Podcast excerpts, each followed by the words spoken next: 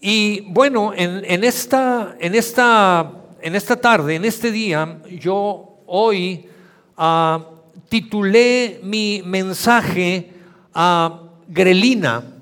Y Grelina, por si te preguntas, no es ninguna sobrina mía, ninguna hijada mía, ninguna prima mía, no es ninguna chica, aunque hoy parece que hay algunos nombres un poco más extravagantes que en los que ponían en mi época.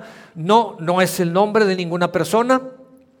Pero te voy a decir que sí es Grelina. Y Grelina es la culpable.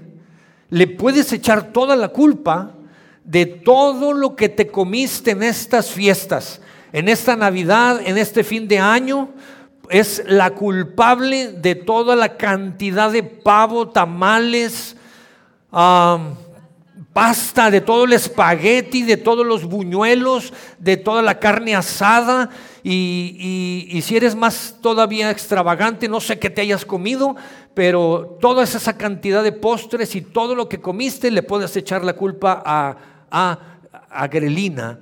Y si te preguntas, te voy a decir que sin excepción, todos, no te hagas ni el despistado ni la despistada, todos tenemos una grelina dentro.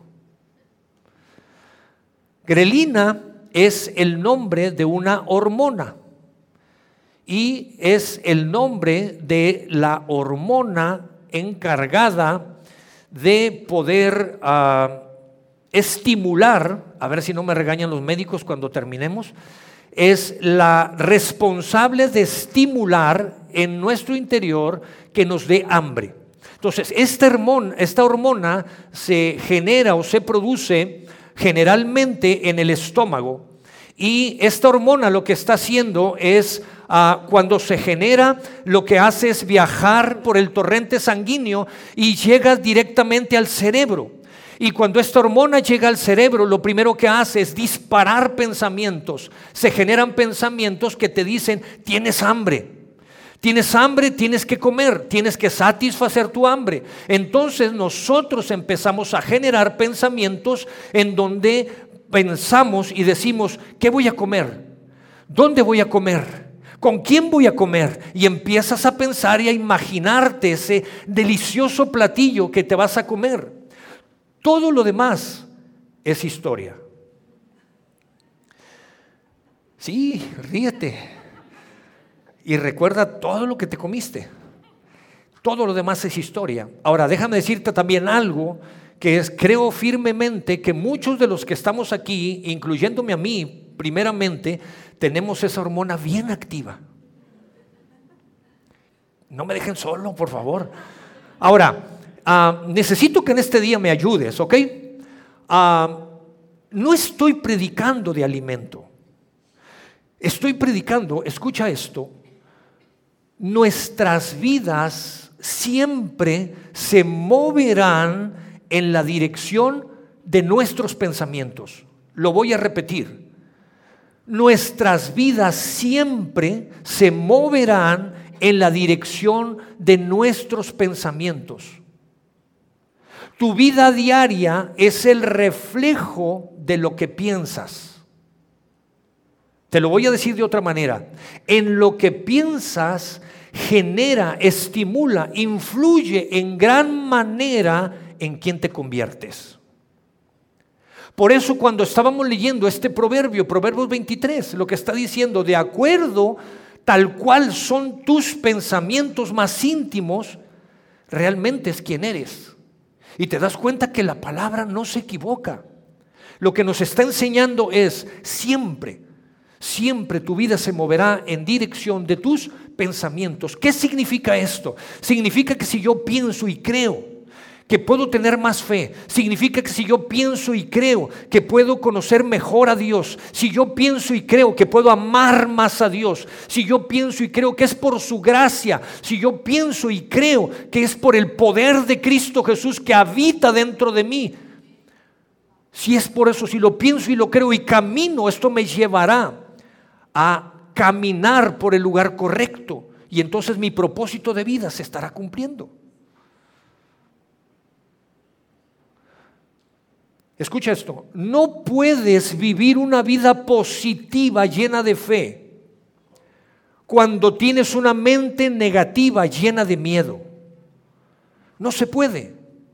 No puedes vivir una vida positiva llena de fe cuando tienes una mente negativa llena de miedo, porque siempre nuestras vidas se moverán en dirección de nuestros pensamientos. A mis 18 años de edad conocí verdaderamente a Dios. Y desde ese día decidí amarlo y decidí creer en Él. Ahora, tengo que confesarte esto. No ha sido fácil. Ha sido difícil. Ha sido una lucha diaria. ¿Por qué? Porque el propósito de Satanás, el propósito del enemigo es robarte, es quitarte, separarte del amor de Dios y separarte para que tú no puedas cumplir el propósito de tu vida. ¿Cómo lo hará? Lo hará a través de estar poniendo, sembrando pensamientos negativos, pensamientos de miedo, de temor, pensamientos de fracaso, pensamientos de incompetencia. ¿Por qué? Porque tu vida se moverá hacia donde, hacia están tus pensamientos. ¿Te das cuenta? Algo de lo que está buscando es poder separarnos del amor de Dios. Su propósito es que no cumplas tu propósito de vida. ¿Hacia dónde te llevará eso? Te llevarás a un camino de fracaso y de derrota. Pero la buena noticia, tenemos buenas noticias, que Dios puede cambiar todas las cosas. Las buenas noticias es que Dios cambia todas las cosas y Él hace nuevas. En Cristo Jesús pueden ser hechas todas las cosas nuevas. Y quiero en esta tarde compartir contigo, Antiguo Testamento nos narra la historia de cuatro leprosos en una ciudad llamada Samaria. Jesús caminó por esta ciudad llamada Samaria muchos años después. Estoy Antiguo Testamento, segundo libro de Reyes, capítulo 6, nos narra la vida de cuatro leprosos. Y estos cuatro leprosos estaban, tuvieron que ser sacados de esta ciudad de Samaria, vivían a las afueras, ¿por qué? Por su condición de lepra. La ciudad, la, la condición, el contexto es que esta ciudad estaba pasando por una situación difícil de hambre porque estaban siendo sitiados, estaban siendo oprimidos por el gobierno sirio. Había escasez de alimento. Ahora imagínate si en esa ciudad estaban pasando, la estaban pasando mal, ¿cómo estarían esos cuatro leprosos a las afueras de la ciudad, en un campamento? No había alimento, sus pensamientos eran pensamientos de derrota, de fracaso. Estaban solos ellos cuatro. Si en la ciudad faltaba alimento, ¿cómo la estarían pasando ellos? Ellos pensaban y decían, ya no hay salida, estamos terminados, estamos acabados, vamos a dejarnos morir, ¿y aquí qué hacemos? Había tanta necesidad y estaban tan turbados sus pensamientos que dijeron, lo que nos queda, ¿para qué nos esforzamos? Lo que nos queda es comer lo que sea. Empezaron a comer, a comprar por unas monedas una cabeza de asno. Puedes imaginarte eso, le quitaron la piel y se comieron esa cabeza de asno. Compraban por unas monedas estiércol de paloma y era lo que comían. ¿Hasta dónde tuvieron que llegar para que sucediera eso? Su condición física se desmoronaba, su condición emocional se desmoronaba, su condición económica estaba desmoronada totalmente. Sus pensamientos estaban sentados y decían su actitud, dejémonos morir aquí, ¿para qué hacemos más? ¿Qué necesidad hay de hacer más? Pero quiero decirte esto, cuando el, cuando, ah, el hambre o cuando la necesidad espiritual no es satisfecha de manera correcta, cuando la necesidad espiritual, el hambre espiritual no es satisfecha de manera correcta, es cuestión de tiempo para que las personas empiecen a hacer cosas fuera de todo orden. Ahora, de lo, del orden de quién, ¿no? Porque todo es relativo. de acuerdo al orden de los principios de Dios. Cuando el hambre espiritual no es llena y satisfecha de manera correcta, es cuestión de tiempo para que las personas empiecen a hacer cosas fuera de todo orden. Y si algo quiere hacer el enemigo es aprovechar ese momento para empezar a dañar nuestra forma de pensar, dañar nuestros pensamientos para poner en nosotros pensamientos que nos desvíen hacia los caminos que no son los correctos, para dañar nuestra moral, para dañar nuestros valores. ¿Y eso qué crees que va a pasar? Repercutirá en nuestras vidas, repercutirá en nuestras familias, repercutirá en, nuestro, repercutirá en nuestros trabajos, empleos, negocios y en los proyectos que quieres emprender y en los que Dios está deseoso de poner en tus manos para que emprendas.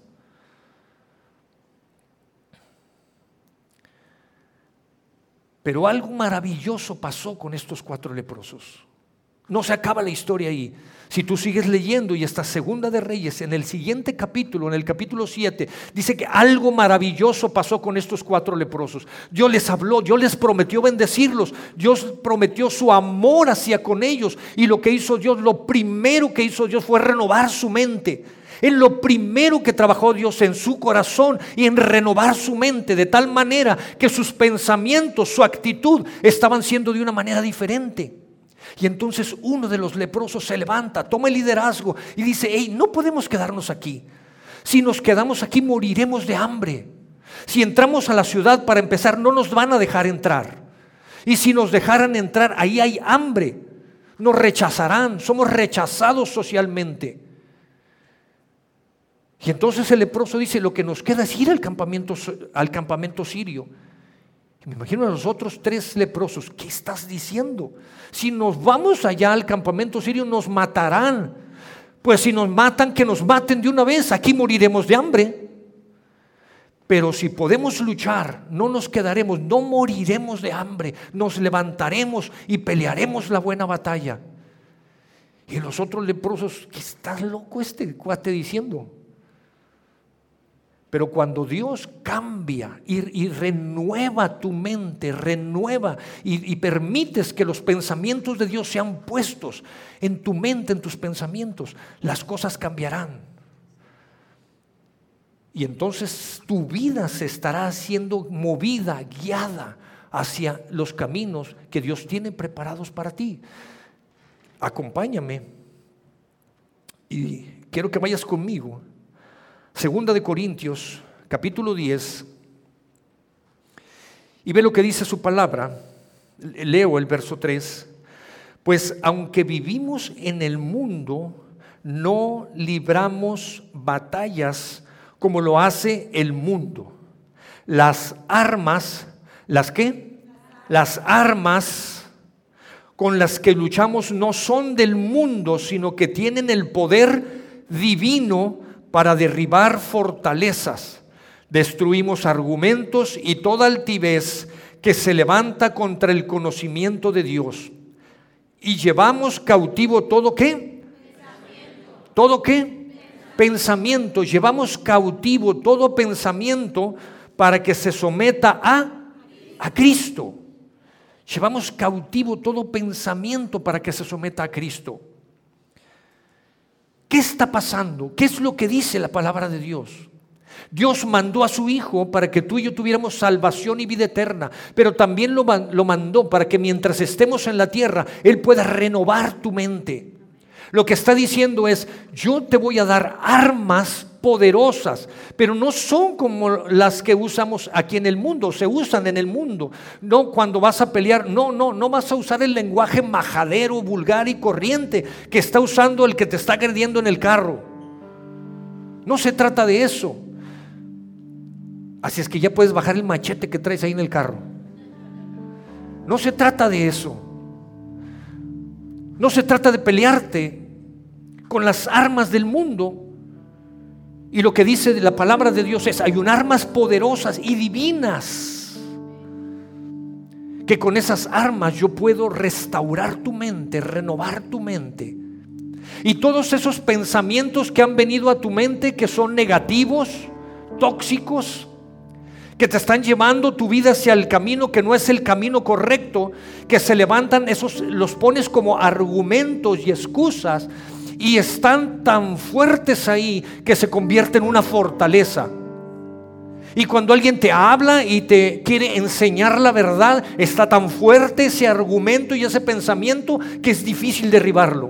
Pero en la palabra de Dios todo puede ser posible. En Cristo Jesús todo puede ser posible.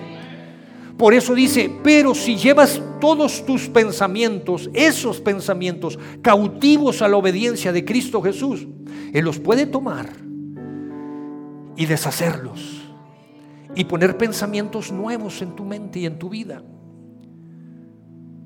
Porque nuestras vidas se moverán siempre en la dirección de nuestros pensamientos. Entonces yo te pregunto en esta tarde, yo te pregunto en esta tarde, ¿estás tan emocionado ahora en este día, en estos días? ¿Estás tan emocionado hacia dónde te están llevando tus pensamientos en este 2023? Si estás tan emocionado, ¿hacia dónde te están llevando tus pensamientos en este 2023? Si es así, te felicito. Pero si es no, quiero decirte que Dios tiene el poder para cambiarlos. Hay buenas noticias, podemos hacer cambios en nuestras vidas en el poder de Cristo Jesús. Las cosas pueden cambiar, no tienen que quedarse como están. Porque hay una regla que se cumple que dice que hacia donde se mueven, nuestras vidas se moverán siempre, hacia donde se muevan nuestros pensamientos. Algo pasó con estos leprosos.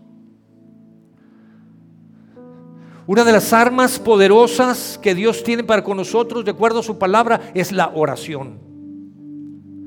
Otra arma poderosa que Dios habla en su escritura y a las cuales hace referencia en este pasaje y en esta parte de la escritura en la cual leemos y podemos seguir leyendo es su palabra. La Biblia dice que habla de sí misma, dice que la palabra de Dios es como una espada de doble filo que penetra los pensamientos, que penetra los huesos, el alma, las coyunturas, discierne los pensamientos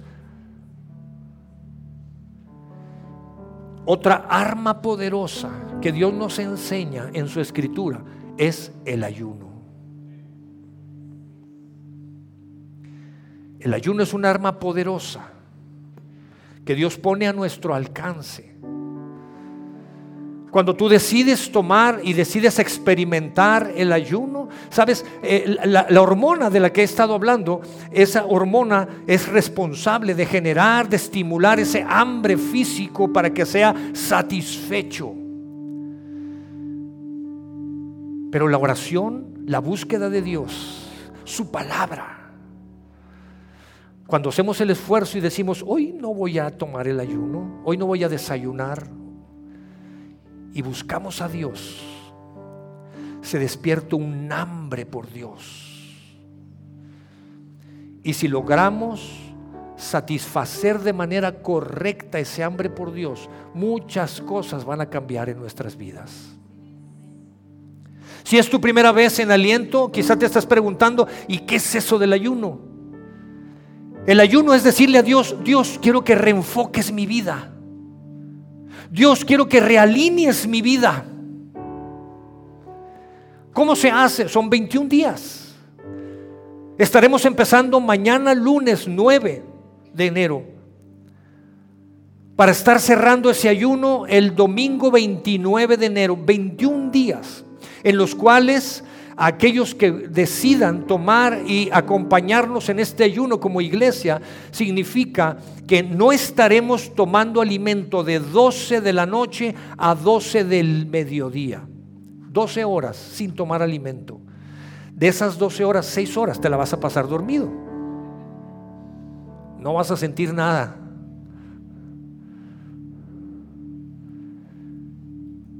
No tomar alimento sin orar, sin dedicarle un tiempo a Dios, sin dedicarle un tiempo a leer su palabra, es, simple, es una simple dieta. Y aquí no vamos a poner a dieta a nadie. Aquí estamos buscando despertar hambre de Dios en nuestras vidas. Hambre que pueda ser saciado de la manera correcta y que Dios pueda corresponder a nuestras vidas, poner los pensamientos correctos de Dios en nuestras vidas y poder reenfocar, redireccionar nuestras vidas en este 2023, en lo que tenga que ser redireccionado de nuestras vidas. Aquí no obligamos a nadie, aquí lo que buscamos es inspirar, fue lo que hizo Jesús. Aquí no obligamos a nadie, aquí buscamos inspirar a las personas. Fue lo que hizo Jesús. Mira, Jesús cuando creció, aprendió, estudió la palabra de Dios y cuando entendió que era el tiempo de salir a cumplir su trabajo para el cual él vino a la tierra, lo primero que Jesús hizo fue y se bautizó.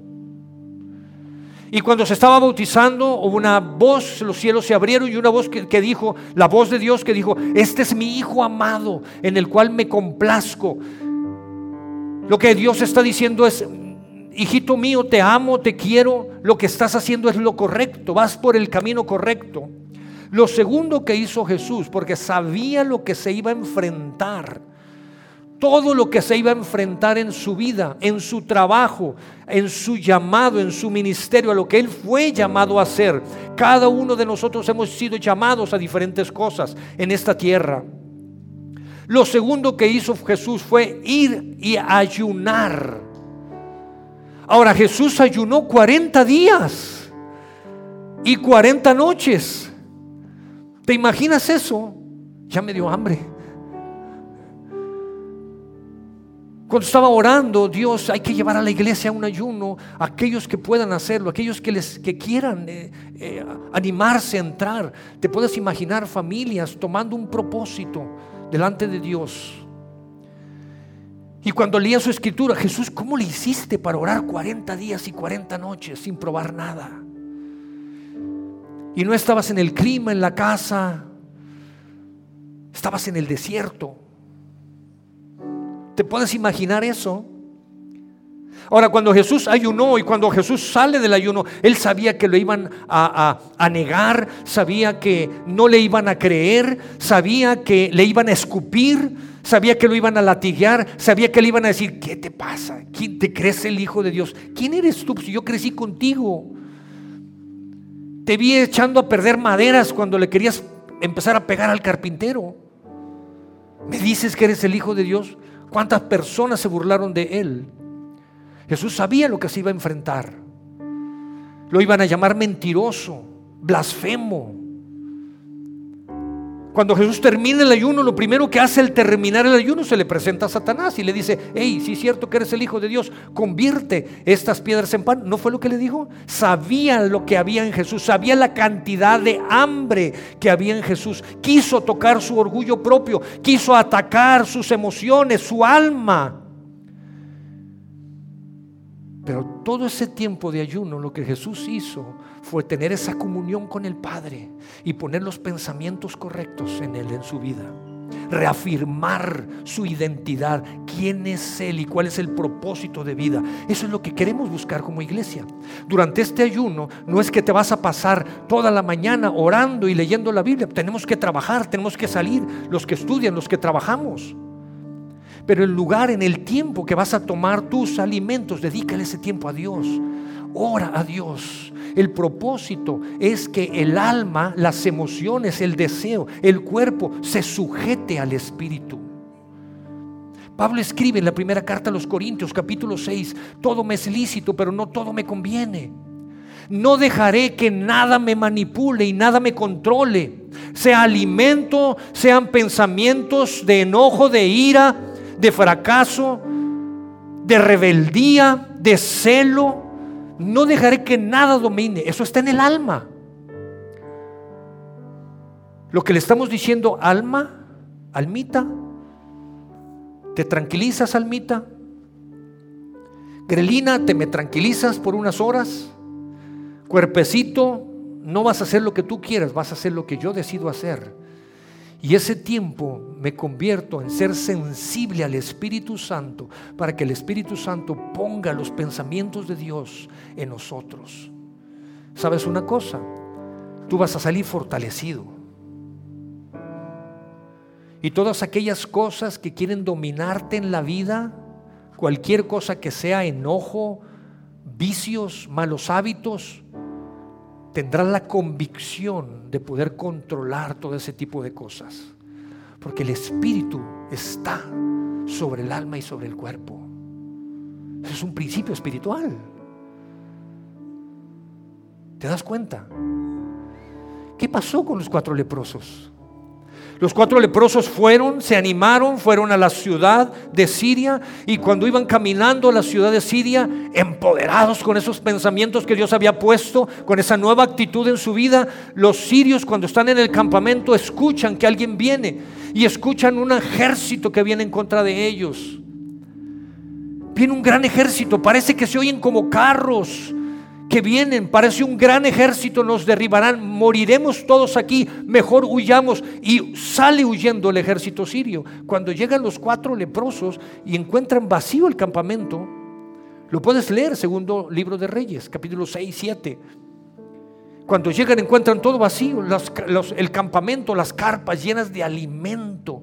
¿Sabes qué hicieron? Se saciaron de alimento. Había dinero, riqueza, joyas. ¿Qué crees que hubieran hecho cualquier persona al llegar a ese momento? de aquí somos, ¿no? Buffet y gratis. Y alguien hubiera dicho, ¿sabes qué? Recogemos todo y nos lo llevamos. Pero Dios había renovado su mente, había cambiado su forma de pensar y estos leprosos dijeron, ¿sabes qué? Vayamos a, vayamos a Samaria, avisémosles al gobernador, avisémosles a las familias de, ah, se están muriendo de hambre. Otro hubiera dicho, ¿qué te pasa? Nos sacaron de la ciudad por leprosos, nos aislaron, nos excomulgaron del pueblo. ¿Quieres ir a decirles, quieres compartir con ellos una mentalidad mediocre, pobre? Dios no nos llamó a eso. Por eso podemos ver una sociedad en decadencia. Cada quien por lo suyo y ve lo suyo y los demás que le hagan como puedan. Y primero paso yo y si no, hazle como quieras. Es más cuestión de que salgas a la calle y veas cómo se meten en las filas, como, como si nada. Y lo que hicieron estos leprosos fue salir, ir corriendo a, la ciudad de Samaria. Avisaron, hey, el campamento está vacío. Dios nos dijo, nos llevó ahí, nos dio la victoria. Dios se les había prometido esa victoria. Y entonces eh, toda esa ciudad pudo salir adelante por eso. ¿Cómo cambian los pensamientos? Nuestras vidas siempre se moverán en la dirección de nuestros pensamientos. Y yo quiero terminar con esto. Yo quiero tener un año, un gran año en mi relación con Jesús. Yo quiero tener un gran año junto con mi familia, con mi esposa, con mis hijos. Pero también quiero que sea un gran año para esta iglesia.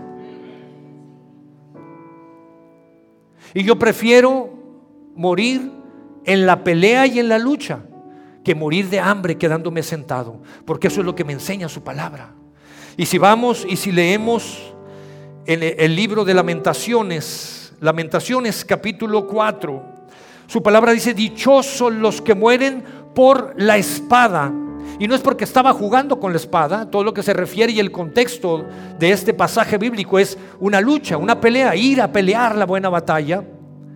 Dichosos los que mueren por la espada más que los que mueren de hambre, torturados por el hambre desfallecen, pues no cuentan con los frutos del campo.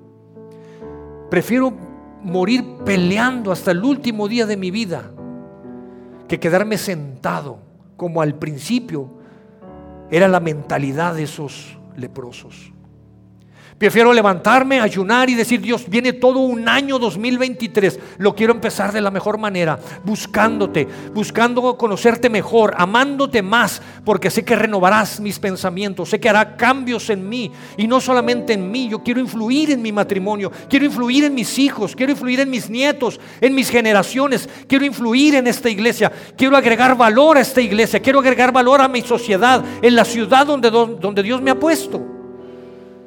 ¿Puedes imaginar si todos nos ponemos de acuerdo con esto? Una iglesia orando con un mismo propósito. ¿Cuántas cosas hay? Anhelos en tu corazón que es la necesidad de ponerlos delante de Dios. Y te insisto, la intención no es obligar a nadie, queremos inspirar a la gente. Eso fue lo que hizo Jesús. Nunca le obligó a nadie nada. Jesús inspiraba a la gente hacer cambios en sus vidas, abrazar la palabra de Dios, abrazar la salvación y la vida eterna. Yo deseo que este sea un año, el mejor año para esta iglesia, para cada familia de las que estamos aquí. Yo te invito para que tomes este reto. No es fácil, en algún punto del ayuno se le acabará lo divertido al ayuno. Y te preguntarás, ¿por qué lo estoy haciendo? ¿Para qué lo estoy haciendo? Pero ahí está la mirada de Dios, trabajando, buscando trabajar en tu alma, en tu carácter, en tu mente, por todo lo que vendrá y te enfrentarás en el año, en tu trabajo, con tu familia, en tus proyectos que quieres iniciar. ¿Por qué no los ponemos delante de Dios? Tenemos un tiempo delante de Dios en oración. Jesús expresó estas palabras. Y Jesús dijo, dichosos los que tienen hambre y sed de justicia, porque ellos serán saciados.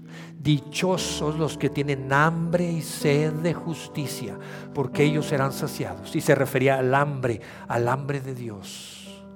¿Sabes? Tener hambre es, no es malo, es bueno. Tener hambre, a mí me encanta tener hambre y me encanta comer. Pero cuando decides saciar ese hambre con cabezas de asnos y con estiércol de paloma, te llevará a los peores lugares. Cuando decides satisfacer ese hambre con Jesús, todas las cosas van a cambiar. Él todo lo llena el todo lo satisface, el todo lo cambia, el todo lo renueva.